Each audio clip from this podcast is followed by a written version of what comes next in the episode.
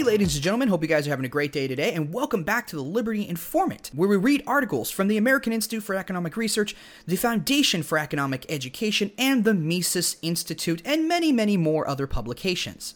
If you love what I'm doing here, you're really enjoying the content, you're getting a lot of value out of it, then head over to my support page. I'll post the link in the description below and make sure to subscribe to the Matthew Spositi Elite Group, where you will also get access to the Liberty Informant as well, and you will become a sponsor of the show. Guys, the purpose of the Liberty Informant is ultimately to provide you guys a different avenue for listening to this content. You know, there's a lot of people out there who would love to consume this content, who would love to read these articles, but unfortunately, they don't have the time. So by me coming in and recording these articles and turning them into audio files, this gives you the ability to listen to the content in a different media format and will ultimately give you the ability to listen to it whenever you want. You'll be able to listen to it on your commute to and from work. You'll be able to listen to it on your lunch break and maybe even right before you go to bed. But guys, this is an incredibly important service as it gives you guys the ability to consume knowledge in a way that you wouldn't have been able to consume it otherwise and it gives you the ability to keep up with what's going on and to be able to view all of the, the things that are going on in our world through the lens of libertarianism and Austrian economics, but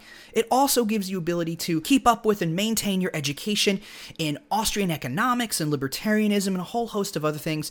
It's really, really great stuff. It's absolutely amazing. So if you guys are interested, then head over to my support page. Again, I will post the link in the description below. It will say join the Matthew Spositi Elite Group and gain access to the Liberty Informant or something of that nature. Before we hop into the article today, I want to do a quick disclaimer that the views that are expressed in this article by its author at the American Institute for Economic Research are not necessarily the views of Matthew Spositi and the Liberty Informant.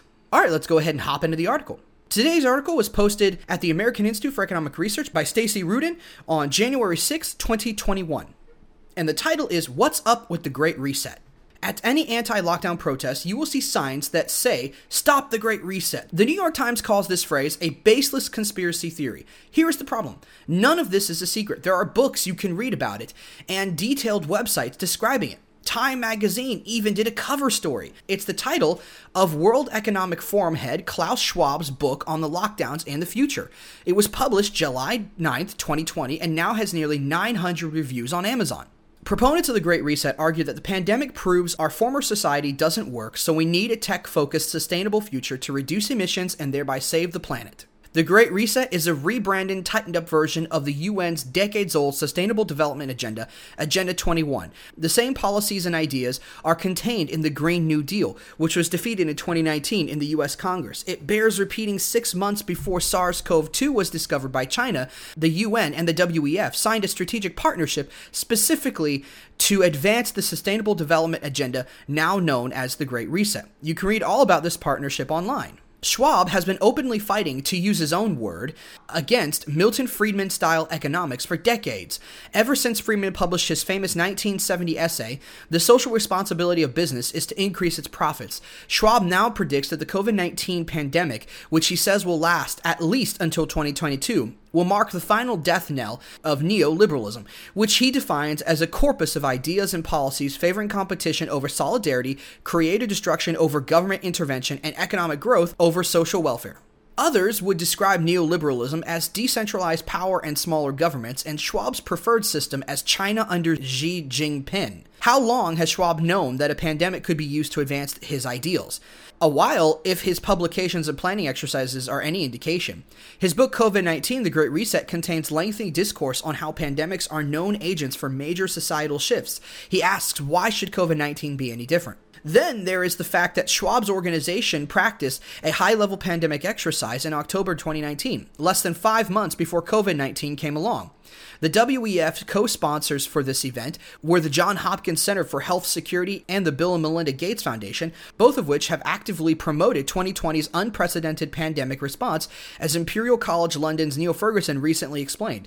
Lockdowns were not recommended by any government until Xi Jinping changed what was possible by proclaiming this worked for us in China. This extraordinarily fortuitously timed pandemic planning exercise makes Schwab look like something of an oracle. Indeed, he openly brags about his foresight.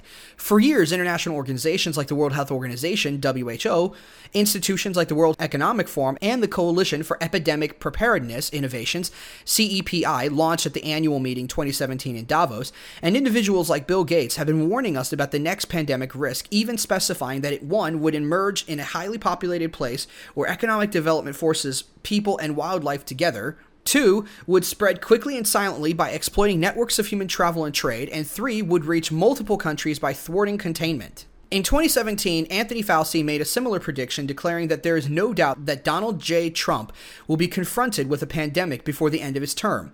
Like Schwab, Fauci actively promotes lockdowns. Like Schwab, he declares that we can never again return to normal. If we do, we should expect diseases to constantly jump from animals to humans, because pandemics never happened until 2020, when the world grew too industrialized. To save ourselves, we must redesign society in harmony with nature. Both Fauci and Schwab's prose are littered with terms like sustainability, inclusiveness, green, nature, and harmony. Terms that are hard to disagree with, although the behaviors supposedly promoting them are harder to sell. Schwab reveals in his Great Reset book that our new germ avoidant behaviors are seen as optimal to the environment. Quote During lockdowns, many consumers, previously reluctant to rely too heavily on digital applications and services, were forced to change their habits almost overnight. Many of the tech behaviors that we were forced to adopt during confinement will, through familiarity, become more natural. If health, read fear of germs, considerations become paramount, we may decide, for example, that a cycling class in front of a screen at home is safer and cheaper. The same reasoning applies to many different domains like flying to a meeting. Zoom is safer, cheaper, greener, and much more convenient. Driving to a distant family gathering for the weekend. The WhatsApp family group is not as fun, but again, safer, cheaper, and greener. Or even attending an academic course, not as fulfilling, but cheaper and more convenient. End quote. Spelling this out for those too stunned to take it in, this is an open admission that it benefits Schwab and Fauci's political agenda to continue lockdowns as long as possible. The same people who sell interminable lockdowns by ignoring great science or pre existing immunity, lack of asymptomatic spread, and flawed PCR tests believe the lockdowns are the perfect agent to usher in the changes they desire. Will they succeed? Is their behavior remotely justified? Does the pandemic really prove our society is fatally flawed? Why can't they use the political system to gain majority votes if their agenda is so good? COVID 19 is the first major pandemic in six decades. Worst pandemics occurred in 1918, 1957, and 1968, when the population was exponentially smaller 1.8 billion, 2.8 billion, and 3.6 billion, respectively. And carbon emissions were not even on anyone's radar. Because pandemics have always occurred, there is no logical base, not even a flimsy one, to infer that population growth, climate change, or industrialization caused this one. People may or may not agree with Schwab that Zoom meetings are preferable to in person work, that sitting in the same house every day of the week is preferable to commuting to an office, that local entertainment is better than international travel, that exercise classes are just as good over the computer screen as they are in a studio. But there is one thing most people agree with being told that germs threaten your existence when they really do not is abusive. Scaring people into their homes, making them fear their own family and friends, preying on their vulnerability, shattering their social existences, especially when you knowingly do this in hopes of making it permanent, is just about as bad as human behavior gets. Just as bad, Schwab know the lockdowns are taking out certain industries while sparing others. In a nutshell, the powerful survive. Anyone who has both this knowledge and the ability to influence lockdown duration has an unthinkable level of power and an unlimited ability to amass more of it by manipulating pretty much the entire global financial system. All of this is eminently predictable by the people encouraging, supporting, and imposing the restrictive orders. Quote, the restaurant sector of activity has been hit by the pandemic lockdown to such a dramatic extent that it may never come back. In France and the UK, several industry voices estimated that up to 75% of independent restaurants might not survive the lockdowns and subsequent social distancing measures. The large chains and fast food giants will. This in turn suggests that big business will get bigger while the smallest shrink or disappear. A large restaurant chain, for example, has a better chance of staying operational as it benefits from more resources and ultimately less competition in the wake of bankruptcies among smaller outfits. End quote. Knowingly taking out small businesses, one of the last bastions of free speech and independence, distinguishable from the tightly controlled corporate world, is evil. It's hard to believe anyone would do it if they could avoid it. However, it is equally hard to ignore the fact that Florida, Georgia, South Dakota, Texas, and Sweden, among many others, have fully open economies and average mortality to show for it. Both public health ethics and Syracuse principles dictate that the least restrictive means must be used when public health is given as a justification for restricting basic human rights, such as the right to earn a living. Yet Schwab and Fauci both ignore Sweden and Florida and claim that COVID 19 lockdown restrictions must continue until 2022 or longer. How on earth do they justify it? They seem to be telling themselves, and may even truly believe, that they are saving the planet, so the ends justify the means. In his book, Schwab poses the rhetorical question Is it okay to lie to the public for some greater good? Well, I would respond Who should we trust to decide what is the greater good? There will never be unified agreement on which system achieves this end. Some will vote Milton Friedman, some Klaus Schwab. Most everyone, however, would agree that tricks like exploiting pandemics should not be used even by one's own side. Reasonable people may well believe in the merit of Schwab's stakeholder economy, but they undoubtedly expect to be persuaded of its merits, not to have the system foisted on them by ruse. The democratic process exists so ideas can be openly hashed out, debated, and settled by the public, each person allotted one vote. Schwab quite openly admits that he would like to dispense with this process. It is not producing the result he desires. Far from it. Recent populist movements in the US, Make America Great Again, and UK, Brexit, have specifically rejected his collectivist ideals. Quote, without great collaboration, we will be unable to address the global challenges that we collectively face. Put in the simplest possible terms, if, as human beings, we do not collaborate to confront our existential challenges, the environment and the global governance freefall, among others, we are doomed. End quote. In his Great Reset marketing book, Schwab threatens that this rising tide of nationalism will prove incompatible with the United States dollar's status as global reserve currency. He suggests that an alternative currency will be needed, that a global digital currency is eventually going to arrive, and that China is years ahead of the rest of the world in developing one. Although he doesn't say so directly, Schwab undoubtedly dislikes what Trump has been doing to defend the dollar. Schwab quotes Barry Eichengreen and European Central Bank representatives as follows The security premium enjoyed by the US dollar could diminish because the US is disengaging from global geopolitics in favor of more standalone, inward looking policies.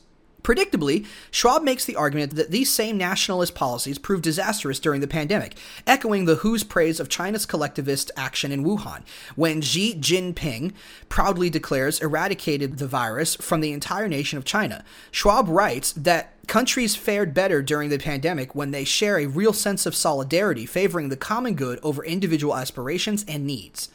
Quote, favorable societal characteristics include core values of inclusivity, solidarity, and trust, which are strong determining elements and important contributors to success in containing an epidemic, end quote. Support for these concepts is not a new feeling for Schwab. This did not spring organically out of the pandemic for him like an epiphany.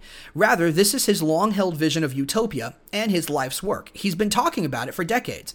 Earlier this year, Schwab told the Financial Times that his aim has been to beat back Friedman. What was for me always disturbing was that Milton Friedman gave a moral reasoning to shareholder capitalism. He argued the role of business was to make business earn as much as possible and then the money would flow back from the company to the government in the form of taxes. I had to fight against the wave.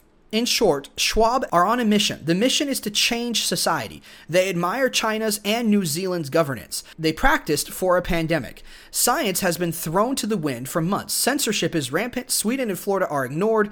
The rule of law is suspended, and certain governors seem determined never to release us from their declared state of emergency. These circumstances are favorable to Schwab and his powerful allies, including technology companies, billionaires, the media, China, the UN, and others. They are detrimental to billions of less powerful powerful, less organized people, and small businesses.